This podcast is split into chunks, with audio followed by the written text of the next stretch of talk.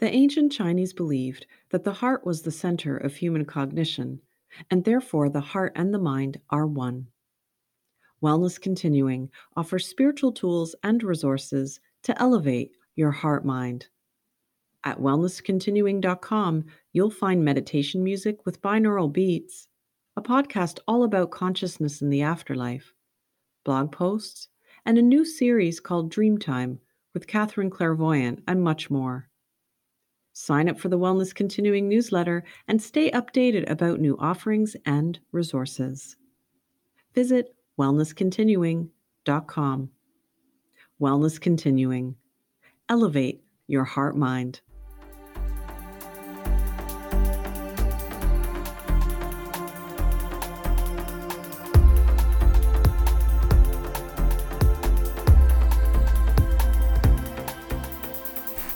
Welcome to Life Continuing, conversations that explore consciousness, healing, and infinite existence. I'm Tanya Berg. What would happen if an atheist visited the afterlife? Once an atheist, now an intuitive medium, Ray Catania discusses his life story in the book called The Atheist and the Afterlife, which includes a tumultuous, traumatic childhood and young adult life, his near death experience, and a massive transformation from a total non believer to a gifted, intuitive medium and spiritual life coach on his wondrous path towards enlightenment. Ray is also a master certified life coach and certified meditation instructor. He has an MA in metaphysical parapsychology from the University of Sedona and is in the process of completing his PhD. Ray is also a developing psychic medium with abilities he continues to work on and learn with his highly accomplished mentors. Listen now as Ray shares his story and his previous reluctance to the reality of non local consciousness, as well as his unique theory of dark energy. Welcome, Ray. Welcome to the show. It's so wonderful to have you here. Thank you so much, Tanya. Thank you for having me. We're here to talk about your wonderful book, The Atheist and the Afterlife. Now, I love this type of contrast and which is evident in your book because you continue to question your experiences. You question the evidential information that you were receiving in a mediumistic way, and only upon the validation were you able to accept the fact that you are a clairvoyant medium.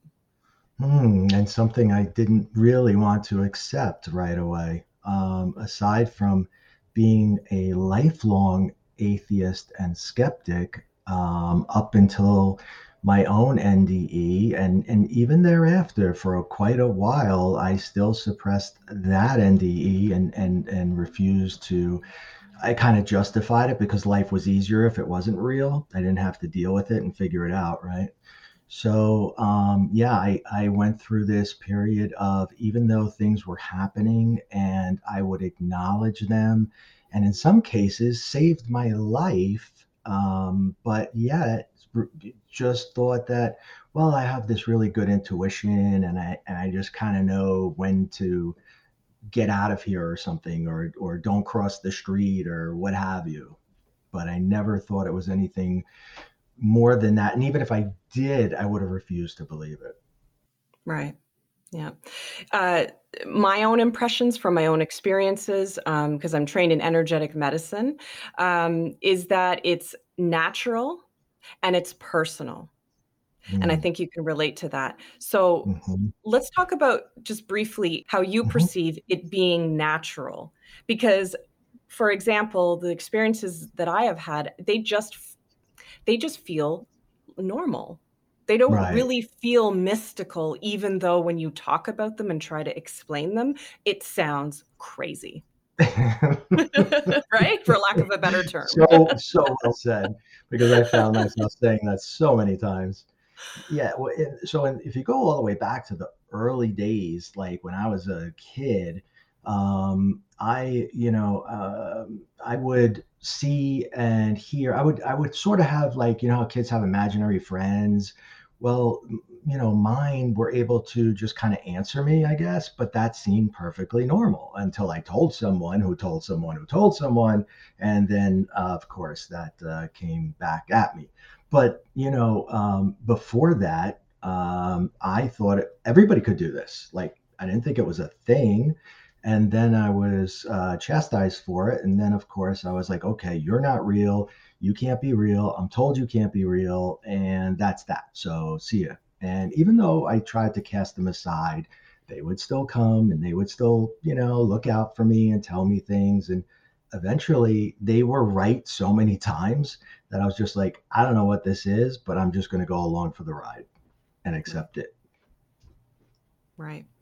Um, and then the other part of it is that it's personal. What I find with these, when consciousness opens up, let's say, I find that it it is it can be for the benefit of others if you use it as a, a, a type of work and and you of mm-hmm. service if you use sure. it as uh, for service but it's also very much a part of our own inner growth yes. so it's personal so yeah, you your your book talks about all of the history and how everything started for you and how it was very personal for you and how it helped you grow. Mm-hmm. There were two life paths you were Yeah. Right? Yeah, exactly. Well said. Yeah, I um so my life path um post NDE, I would put myself in very um, dangerous situations um, because I didn't fear death anymore. I, I felt like I had seen it. I've been there. It was great. Uh, don't really worry about going back. I didn't have anyone depending on me. I didn't have children yet or a spouse or anything like that. So I tend to put myself in these situations. And when things would get bad, as you read in the book, like the shootout and stuff like that, the, the, the my imaginary friends, quote unquote, would come to me and say, back door, side door, side door. It was side door, side door. And, you know, that turned out to be the right thing to do. Um, so it would always seem like at the last minute, somebody or something was there to kind of scoop me up and get me out of there. So um, it was like a cat having nine lives. I, I think I've had about 18 or so and, and still counting. So, and, and obviously, when I did have the NDE, uh, that wasn't even the moment for me to to go really, um, because I I returned from that. So, uh, there's something that um, that grew into me having to accept the fact that I'm here, that I have this, and I have to use it for good. And it wasn't until I came to that realization some 25 years later, you know, uh, in my late 40s, that I accepted that as truth and I started to pursue my own education. Right. And you're very well educated. You have a PhD in uh, metaphysical parapsychology. Is that right? Yeah. Yes. Yeah. yeah. From the University of Sedona. Um, I actually still have to complete my dissertation. So it's PhD C. I got to put that little C there for now. Yeah. But um, yeah, I, uh, I learned so much. The, the metaphysical parapsychology is um, often misunderstood. Um, metaphysics um, is, you know, um, reality outside of our world, outside of our five senses, um, deals with life, death, and consciousness, as I'm sure you know. And then parapsychology is more clairvoyance, ESP, mind matter interactions. So the two together, I just, I, I was so fascinated by it. And I just read everything I could get my hands on and listen to as many experts as I could. And I've had two mentors over the past three years that I'm still with. Um, so I um, I became somewhat obsessed, if you will, uh, with gaining all the knowledge that I possibly could. And I think that stems from my skepticism because no matter how many things transpired, no matter how many uh, you know things that were just simply undeniable and impossible for me to know, and yet I know these things, I would still revert back to well, maybe I got lucky, maybe this, maybe that, maybe this, maybe that, and it took so long for me to actually publish the book because of that reason it's um, there's a lot of skepticism and and it reads in the book. I put it in there every time. How can this be real? How what you know what makes it real? And then i also put in the book what I think makes it real to the best of my ability. I came up with my theories of where we go when we die and things of that nature because I felt like I needed that to solidify it and to make it allow it to be real not make it to be real but allow it to be real. Yes. And that's what a lot of people have trouble with. And it's not a it's a bumpy road. It's not a smooth ride to try and oh, go oh, yeah. from atheist to you know believer. Um, let's talk about your near death experience because that's okay. of course of wide fascination for people. Um, and that i know triggered a whole new world for you as well. Oh sure did. Um, so the uh, story is that I was asleep in my bed. I was approximately 20 or so. And um, I remember the night before I called out to work the next day. It was it must have been a weekend. Parents were home, and my bedroom was located right above the kitchen. So um, there was a, ultimately a fire in the house, and what triggered the fire was there was a gas leak from the stove and the gas was rising so it was going right into me right into my lungs and i was breathing it for who knows how long. It was actually the gas that killed me not smoke not fire not anything else. So the fumes the gas fumes had been rising and in the morning i guess my mom went, got up and turned on the stove and it just went kind of blew up but then it, it went out very quickly um, or they made it go out very quickly. And by the time the fire trucks had arrived, um, the fire was out. So they didn't make a big deal out of it, right? But everybody forgot that I was still sleeping upstairs and I was inhaling gas fumes possibly all night long.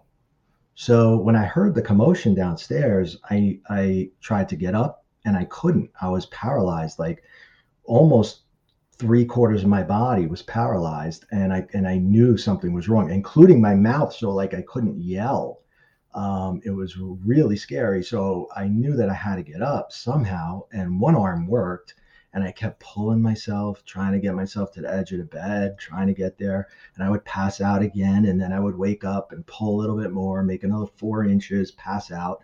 And then finally, I got to the edge of the bed and I fell out so they must have heard this loud thump downstairs. And that triggered my father to run upstairs and see what was wrong. And he had found me on the floor. But before I had even hit the floor, I was not in that body anymore. Now I'm above it.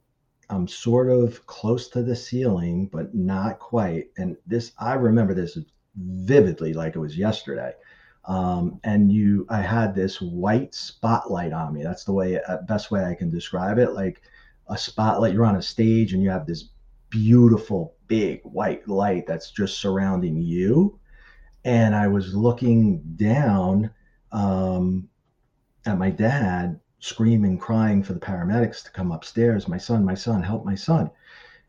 At the end of the light there was a a being who said, Ray, it's okay to come into the light. And I don't know why I believed him or her, um, but I just started to gravitate into it. And as you go deeper in, the feeling of euphoria intenses. And it's like, I have no words to describe other than euphoria. It's the best word I've got. Um, but if you could take euphoria and, you know, square it. That's that's the way it feels. It's amazing. Absolutely no pain. Um, you just feel this overwhelming sensation of peace. And i really wanted to go to the end of the light. I really did. Um, but then i looked back at my dad. I didn't go that far. And i looked back at my dad and i said i said to the being i can't leave him like that. Now he and i never really had a great relationship. And i think that when I saw him crying, that if I went back, you know, oh, he really does love me, you know, let me go back and maybe we can have that relationship that I didn't have. And that's why I went back. So when I woke up, the light was gone, the being was gone. I'm not in that room anymore. I woke up in the living room floor, and all the paramedics are working on me and they're doing their things. And um, I don't know what, you know, blood pressure, paddles, all this other stuff And I'm like, guys, guys, I'm fine. I'm fine. I, like when I woke up, I felt great. I still carried some of that euphoria. So I'm like, I'm fine. What are you doing here? Why are you here? Did you see the light? Did you hear the voice? That was amazing, wasn't it? And then they start looking at me like I'm nuts, right? And I said, Oh my God, here we go. I better just shut my mouth. Otherwise, they're going to put me in the wrong hospital, one that I don't want to go to. Um, so I just, I shut it down. And um, I um, was driven off to the, to the hospital. And for, it's my understanding, I didn't know this at the time, but uh, my mother was in the police car behind the ambulance. And she said it kept pulling over. Um, and they would just say, and she would be like, "What's wrong? What's wrong?" And they would say, "Well, we're working on him." And I guess what happened was I flatlined multiple times on the way to the to the hospital. Um, so the experience, you know, after I came home, um, or you know, probably even before that, the pain sets in, right? And it's like a bomb goes off inside your body, and then I was just like back to reality. And I was like, oh my God, I made the wrong choice. Why didn't I go into the light? That was so phenomenal. I came back to this crap. Uh, I, I want to do over. I want to do over. I want to do over. And, um, and that was my, uh, my feeling about it. But, um, I didn't tell, I told maybe one or two people. It did not go over well. I left it be. Um, never brought it up again. Again, just like the beginning, when I was talking to the imaginary friends, I got that same um, crazy reaction to it. I shut it down. Um, but in the back of my mind, I knew something happened, and, and I just could not, you know, as much as I tried to justify it, and I really did. And I think I explained this in the book. Um, I figured I inhaled so much gas, I was hallucinating. The white light could have been the sun shining through the window because of where I fell, et cetera, et cetera, right? So um, I justified it away, and but it was always in the back of my mind, and I knew it was something because it was just too powerful to be nothing. They say that in NDE research that there are after effects for experiencers. So electrical sensitivity, clairvoyance, is that something you experienced right Absolutely. after? Absolutely, mm-hmm. yeah. Um, things got very clear, if you will. I was able to. Um, it was a short time after that. I'll tell you a story. Uh, I, I had gotten like my first really nice bachelor pad, and you know, I'm still in my young 20s and I think this is awesome. And my roommate's never there. He's always with his girlfriend, someplace else. So I got this nice place to myself. And um, I was convinced it was completely haunted because they would just drive me nuts. I would see the line shooting across the room. I would get the feeling of energy in the room. I'd get the deep vibrations. I'd start to, you know, kind of tremble inside and I know someone's here. My lights are flickering. My TV goes off. I remember one case I was on the phone with my, one of my best friends, and I said, I think I live in a haunted place. And the phone clicked out at that moment.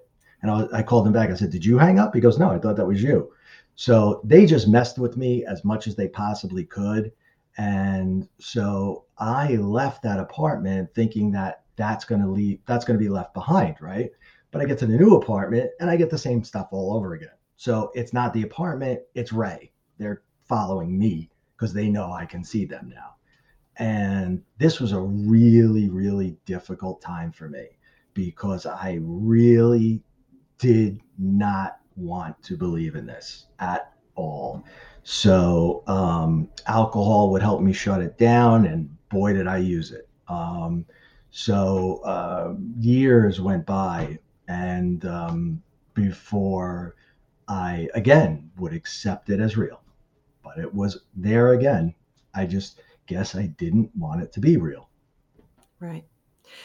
And that's uh, the case for many people. Um, I think a lot of people are reluctant, especially in your younger years. You're mm. still here to experience life. You haven't even tasted life yet.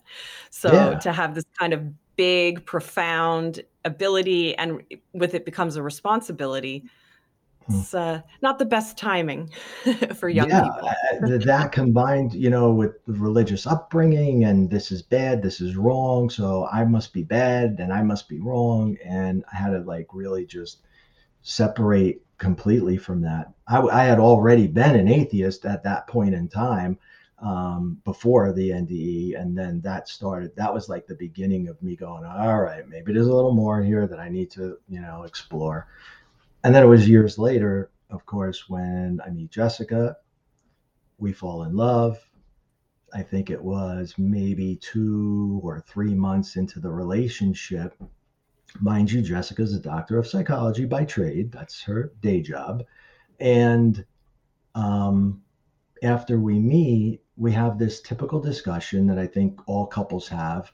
So, what are your religious beliefs? You know, we want to see if we're on the same page. You know, we have kids and whatnot. Um, so I said, you know, I, I really don't know. This has always been something I want to look into. Um, and I'm not telling her, she's a doc. I'm not telling her that I had an NDE and I had imaginary friends. She's going to run for the hills. She's going to think I'm friggin' nuts. Excuse me. Um, so I just I, again I, I don't say anything. And and she says you know I'm going to help you out with this. I'm going to get you what's called a spiritual clearing and I have no idea what this is. She goes I'm going to buy that for you for your birthday. And I was like ah great lovely. Um we'll have cake too right? After whatever this is. And you know so I didn't think it was a big deal. I didn't think I didn't even know it was a thing. I had no idea what to expect. Um so it's done and i don't have to be present for it but i i know that it's going to happen because the energy healer calls me first tells me what's going to happen. Don't book any important appointments on that day. You know um, i still have my day job. I'm at the top of my game at the, the highest position i can have in that company. And okay i'll cancel my appointments. I'll play along with you. The healing is done and I completely forget about it. But now what happens is I'm wobbly. Like my equilibrium is off. I'm dropping things and I'm making silly mistakes. You know how you have one of those days? But I started the day, it was great. And then she did it at 10 o'clock. And then by 11 o'clock, I felt off. That's the only way I could really describe it. The second day was even worse. And then by the third day, I was kind of like back to normal or what I thought was normal and she was in contact with me the whole way and i told her you know everything i felt and so by uh, day three um, i'm feeling relatively normal. I don't remember exactly how much time goes by but it's a matter of weeks um, before i get my first premonition my first vision um, my first um, vision where i could not deny it was real and not real anymore. Um, so a man comes to me and I see this on a movie screen in my mind. You know, I'm not seeing with my eyes, I'm not hearing with my ears, I'm not schizophrenic. I'm seeing it on a movie screen with my third eye, and it plays out like a scene. And the man kind of gets up and he turns slowly towards me and says, I fucked up. I made a mistake. You can help her. I cannot. I have no idea who the man is. I have no idea what he's talking about. But Jessica's in the scene here, and she's kind of to my left. I'm not in it, I, but I but it's like um, you know how uh, Woody Allen addresses the audience like you're part of the movie. It was kind of like that, yes. right? So I'm sitting there, but I'm they're talking to me. Jessica's there, and whatever they're looking at, whatever this it is, um, she finds horrific. So she's got a look of horror. So I know that this is a serious thing, but I still just don't acknowledge it as being anything other than a daydream until it happens again. And that that's 5 minutes later. And then 20 minutes later it would happen again. Every time I was idle, I would see the same 8-second video loop. And it went on all night. I woke up the next day. I was like, okay, start fresh. It's a new day there he was again. And again, and again, and again. Now I'm conflicted, right? Because am I losing my mind? Um, I, am not putting this together with the spiritual clearing yet. Um, the third day, at the end of the third day, it was about five o'clock. I'm, I'm in a store and I'm paying for merchandise, and the girl behind the counter goes, I'm just, I'm frozen with my credit card in hand. And she goes, Are you okay? Because I'm seeing it again. I, I'm, I'm starting to not be able to function in the real world. And I said, I said, I don't think I am. And I paid and I went to my car and I took a deep breath and I was like, all right, if I'm crazy, I got to bring this to Jess. She's a professional and I can get the help I need if I really am crazy, right? So I bring her the story and I say, listen, um, I don't really know how to say this exactly, but I kind of like, well, there's this movie and it plays over and over and you're in it and there's this guy and he says this and I don't really know why or what's happening, but it's it just won't stop. I need to turn it off. And she said, Oh, is it my dad? And I said, Well, no. Why would it be your dad? Um, I saw that uh, it didn't look like your dad. This guy had a full beard, mustache, and he was stockier and, you know, um, a lot of hair. And the picture I saw that was on your desk doesn't really match up. That's that's not him. So she goes, Yeah, well, that picture, he had lost a lot of weight and shaved. Let me send you a, a regular photo. And she texts it over, and I look at it, and I'm like, Oh my God, you know this guy? And she's like, That's my dad, silly. Now, she had had a reading maybe a decade earlier, um, which was a very profound experience for her because she was able to connect with him. And that medium, who is very, very famous, told her that your your dad is unlike other other spirits. Like he is a powerhouse. He can come through and really let himself be known i've never experienced anything like that he said to her so she was open to this and understood this so after i explained it to her she says oh maybe you're a psychic medium and you don't even know it and i was like don't even kid around like that hon i would never want to bear that burden and that was the end of the conversation. But it went away now. As soon as I told her, the second I told her the story, it was gone. I felt perfect. I didn't see it again. I didn't feel it after that. It wasn't bothering me. It wasn't ruining my day. It was just gone. And that was the beginning of the realization that this is more than that. And then the next, maybe two days, three days later, he meaning her father, starts bringing me other people to give me messages. And now I'm like, well, I got another one. It's this guy, and he looks like this, and da da da da da. And he wants to tell his wife that you know he's really sorry about the money, and blah blah blah. And I don't, I don't know who this is or who it's for. Maybe you have an idea. And she goes, oh, I know exactly who that is. Uh, you know, this that's relatively fresh, and she's going to love to hear that. And I said, well, if please do not say it came from me. I do it, do not want anyone to think this is me. And she said, okay. And I said, oh, by the way, he said one more thing. Before he left, he said this. He said, remember the silly shoes. I said, if that means anything to your friend, then maybe I'll believe this is legit. So she comes back after having dinner with her. She comes back and she's like half in tears and she's like, you have no idea how much that message meant to her. It meant the world. It was everything she needed to hear. And I said, okay, okay, great. But uh, what about that other thing? I said, oh, she goes, the shoes. She goes, that was their first date. He wore the silliest shoes that she ever saw. And they made fun of it through the, it was a running joke through the whole marriage. And I was like, oh my God, let, please, no, no, no, don't let this be real and then I kept getting more and more, and they were very vivid and very clear, and it almost became natural, as you said earlier. And that was the beginning. And it's still going. and it's still going. Oh yeah, still going. Yes. So the next step after that was she said there's a, another very very good medium coming to town. She's not usually around why don't we make two appointments with her and you can ask her all your questions? And I was like, that's a great idea. Um, so we did. And we got there and I immediately went in first because if I didn't go first, I have, listen, I've never had a reading because I don't believe in this stuff. I keep telling these people on the movie screen, I don't believe you're real, go away. And they won't leave me. And, you know, so here I am about to walk in to meet a medium for the very first time in my life ever, who I also don't believe in. And I'm going to sit in a chair. I'm going to tell him about my craziness. And I tell her everything and I give her the details, and she's listening and listening.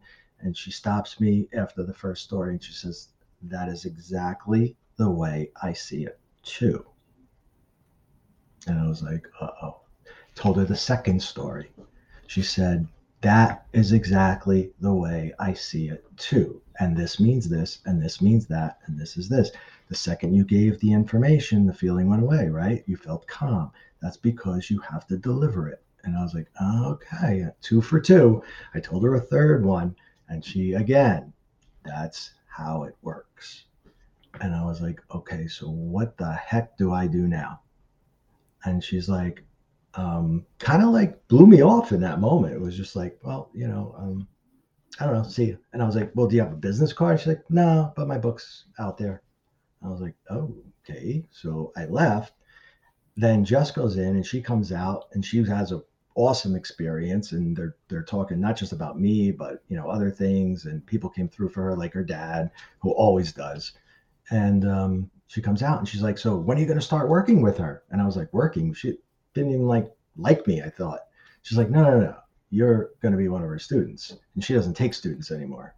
And i was like you're kidding me. She didn't say anything like that. She wouldn't even give me her phone number. She goes don't worry she knows what she's doing and I was like, oh, of course she does. She knows something I don't know. And our paths cross again. And sure enough, she was my first teacher.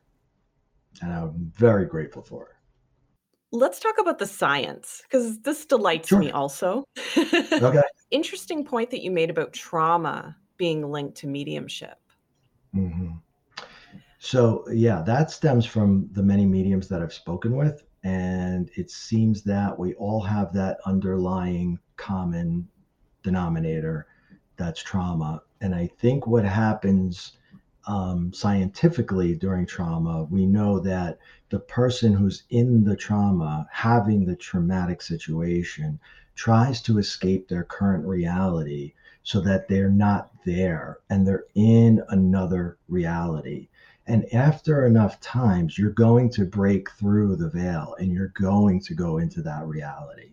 Um, and I, you know, really hope that everybody does not have to go through that to to have that connection because it's not the best way, but it was the way I think a lot of my friends did and me as well.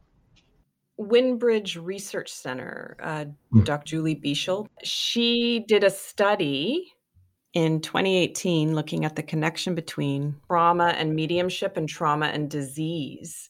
And it looked mm. like, to validate what you're saying, trauma seems to be the um, factor in both disease and mediumship. That was the bottom line. I mean, it was long, yeah. quite a quite an extensive study, but that was the bottom line. So it was interesting that you added that into your book because there is research, there is science behind it. People are looking into this. Right. Right. And and and and we you know, the more I've I've spoken about it with my mentors and and fellow students, you know, we we all they're all different types. Not everybody discusses their traumas, of course, you know, but they will say that yes, I had, you know, something that pushed me through and um it's like you're trying to get out of your body and your current reality and you find yourself in another one um, so I think it's it's a, it's an amazing thing, and I just hope that you know I'm trying to work on better ways for other people to break through than have trauma through meditation, of course, and things like that. Um, and uh, but at the end of the day, a lot of us did do it that way, unfortunately. However, on the other side of it, I mean, that's where we can be of service to one another to help each other heal and to help each other turn that around, right? Absolutely. To take the trauma, the attachment to it, etc. I mean, and and grow with it and and become yes. these these wonderful beings that we all are and live to yeah. our full potential. So there is there is beauty in it. There's ton of beauty in trauma, and I try to say that all the time. Um, I do coaching one on one, and we break down the trauma, and I'll ask the question, well if that had not occurred, would you have would you be here, you know, at this level of your whatever career or what have you? And the answer is no all the time because something in those traumatic moments triggered you to be better, stronger, you're able to deal with more, um, you know, whatever it was, it propelled you into the person that you currently are. So use that as fuel. Use that. Don't, you're not a victim at all. You're blessed. Take it and use it and run with it because if you take away all the tragedies and all the trauma, I'm not sitting here with you right now, right? I'm, uh, and if I am, I'm just a talking head because I didn't experience anything. So I've had to have those experiences in order to be here right now with you. Um, and other people, it's the same thing. They had to experience those traumas in order to get to where they are. When you reframe it in, in that way, they, you know, see it as more of a blessing and less of a curse. Of course, it's horrific when it happens. There's no question. But if we we subtract them from our lives, we're a different person. Right. Right, exactly. Quantum consciousness. Mm. I love that chapter. you, re- you, really, you really talked about a lot of different uh, areas of science and uh, and Nikola Tesla as well. Give me some bits and pieces of that. Oh my God, Nikola Tesla. Uh, he is one of the most fascinating men I've ever read about.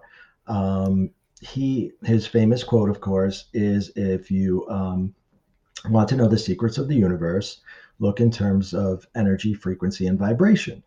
And that is so amazingly true. I found that to be true before I found Tesla because um, everything can literally be broken down into one of those three things, right? Energy is in all matter. Um, Einstein taught us that matter can become energy, energy can become matter. And our conscious mind is made of energy. One thing that we know about energy is the first law of thermodynamics, and this is scientific, this is not for me, is that all energy transforms. It doesn't come into existence, it doesn't cease to exist, it transforms into something else. So we have a finite amount of energy in the universe, and it changes its form. So now, if you're conscious and it, consciousness is made of energy, and I think we can literally, you know, it's safe to say that that is the case. When you die, what does that transform into? Right? And it kind of hit me one day because I was I was studying Einstein and he was explaining, or I was reading about his explanation of how he found that the universe is expanding instead of contracting like it should be technically. Uh, if you just pay attention to uh, Newtonian physics, then technically everything should be coming together, not pushing apart. And Hubble confirmed his theory later on in life. And um, what we found is that there must be some sort of energy that's pushing everything out. So we have an energy that when it dies, we have no idea where it goes. And then we have this other energy that we have no idea how it comes into existence, but it's everywhere around us. So I just kind of put two and two together. I don't think I'm a, a, genius or anything, but it makes perfect sense that you die and you become this dark energy, which is floating around the universe expanding it, making it larger. And as we die, we are putting more dark energy into that universe. Um, I'm, I'm certainly willing to admit I might be way off, but it just seems to come together and make sense. I don't know. I like that theory. It makes sense to me. And even, I think even people, even people that hated the book, still said yeah. that that's plausible you know like even even right. the worst critics were were like but at the end of the day he's really got this kind of like really good theory on death well the thing is too i think from your experience your inner knowing that connection you have i think that's giving you the the clues oh, yeah. and yeah. so yeah you're you're definitely i think you're bringing in some great information that is very has a lot of truth in it for sure. As I found that my consciousness can connect with the universal consciousness, which is connected to all living beings. Um, that where does that sit? Like, so where is that? Um, and we know it's everywhere, and we also know dark energy is everywhere. So again, it just it was another piece of the puzzle that started to fill in and come together and just kind of make sense. I think, yeah. I th- and when I was reading that, my impression was it's just the dark energy is just that realm, if I can say, that we just can't interpret because our, our sixth sense isn't open enough. Right. Exactly. Exactly. So, yep. We can't see it. We can't feel it. We can't touch it, but we know it's there. Um, Sounds like something else that we know, right? Exactly. Yep. You got it. Uh, so tell me then about your services, because you have a wonderful business that you've created out of all of this. Tell me what you Mhm. offer. Um, so, as a metaphysics coach, I help people to realize the um, universal laws that exist that y- anyone can utilize to enhance their own lives law of attraction, law of vibration, um, how to get into deep meditation. And even I take people from that have never meditated before to people who have been doing it for 10 years. I have a full spectrum of people um, and we use different types of meditations to achieve different goals. There's meditations for manifestation. There's medif- uh, excuse me, meditation for anxiety. I mean, we have a meditation for everything. Um, but what we do is it's more about where you are today. When you come to me, this is where you are today. And when you progress or leave, you are in a heightened state of consciousness ready to do all the things that it is that you want to do because life really is limitless and there's no reason to fear death or not having money or not having this because you can ask for not even ask for it you can tell that you want it and get it you are part of this universe you can create no one does it you know because their belief system that was formulated from other people, which programs our subconscious, leads us to believe we can't do these things. You really can. Um, if I can do it, anybody can do it. I'm not that bright. Anyone can do it. Trust me. So I'm basically just teaching people how to take those principles, take those laws, find inner peace, and get everything they want out of life. Right. In a nutshell. I I find that the word limitless, there's a lot of power in that word, and it just lights me up. Yeah, it's a great you. word. mm-hmm. And you ha- also have a publishing company. Yeah, so um, I did choose to self-publish. Um, the book deals are not very lucrative, I guess you could say. So I decided to do my my own publishing company and publish my books through there. Uh, the Atheist in the Afterlife was the first. The second, I hope to have published by the end of March. And the second one is going to be more of, um, well, the, the first one is how did I get here? And then the second one is what to do with it now, right? So it's kind of more of an educational type. How do you use the uh, abilities to your advantage? Open up sixth sense, dig in, dive in, go for it. Um, so that's going to be the second book. And um, I don't know if I'll publish other people's works, but I'm open to it. Uh, I'm open to exploring that. But I really had just done it um, to get a better deal on my on my own book um, and to maintain ownership, you know, which I feel is very very important. So um, everybody, Certainly. I think every single person should write a book because everyone has a very unique story to tell, and getting it published um, I think is important because, like you said earlier, we learn from each other, right? Not just um, you don't have to be a medium or have any kind of you know special stuff. You know, you've learned things throughout your life, regardless of what walk of life you've come from, and there's a lot of great nuggets of information that if you take them and you put them all together, you can have a great book that others can appreciate and learn from. I agree with that. And I'd love to have you back for that second book. I'd love to come like back. To come I would love to. Absolutely. That would be great. I'm really looking forward to the next book and your growth. We're always in motion, everything's dynamic, and we're mm-hmm. always growing and learning. And that's what I got from your book as well is that this is a to be continued. Oh, yeah. There's so much more to explore. Yeah, I try to take the reader along on the journey. So as I experienced it, I would write about it. So that's why you'll notice sometimes I had to go back because some of these things had terms um, in the psychic world that I wasn't aware of at the time that I wrote it. Um, I, I wrote something, a chapter called Video on Demand, which is actually remote viewing. But I didn't know that I was remote viewing. I just knew I could see things. So I called it video on demand. That made sense to me. And then as I got educated and I learned, I learned that that's what it's really called. And I kind of like remote viewing. It's a lot of fun, actually. Um, one of one of the things I like, you know, I don't like everything, but I like that. Just it's pretty it. cool. oh yeah. oh no.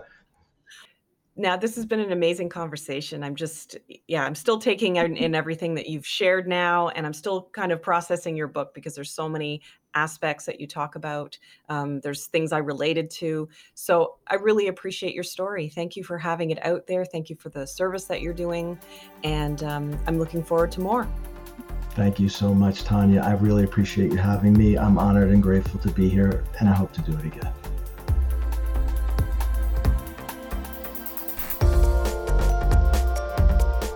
Thanks for listening to Life Continuing. A special thanks to Ray Catania. For more on Ray and to purchase his book, please visit limitlesspublications.com. The advisor to the show is Amanda Capito. The music for this podcast was composed by Richard Farron. I'm your host, Tanya Berg. Make sure to subscribe to the show wherever you listen to your podcasts and follow on Instagram at Life Continuing Podcast and visit wellnesscontinuing.com for spiritual tools and resources to elevate your heart mind. And do join me next time where we'll continue this conversation about life continuing.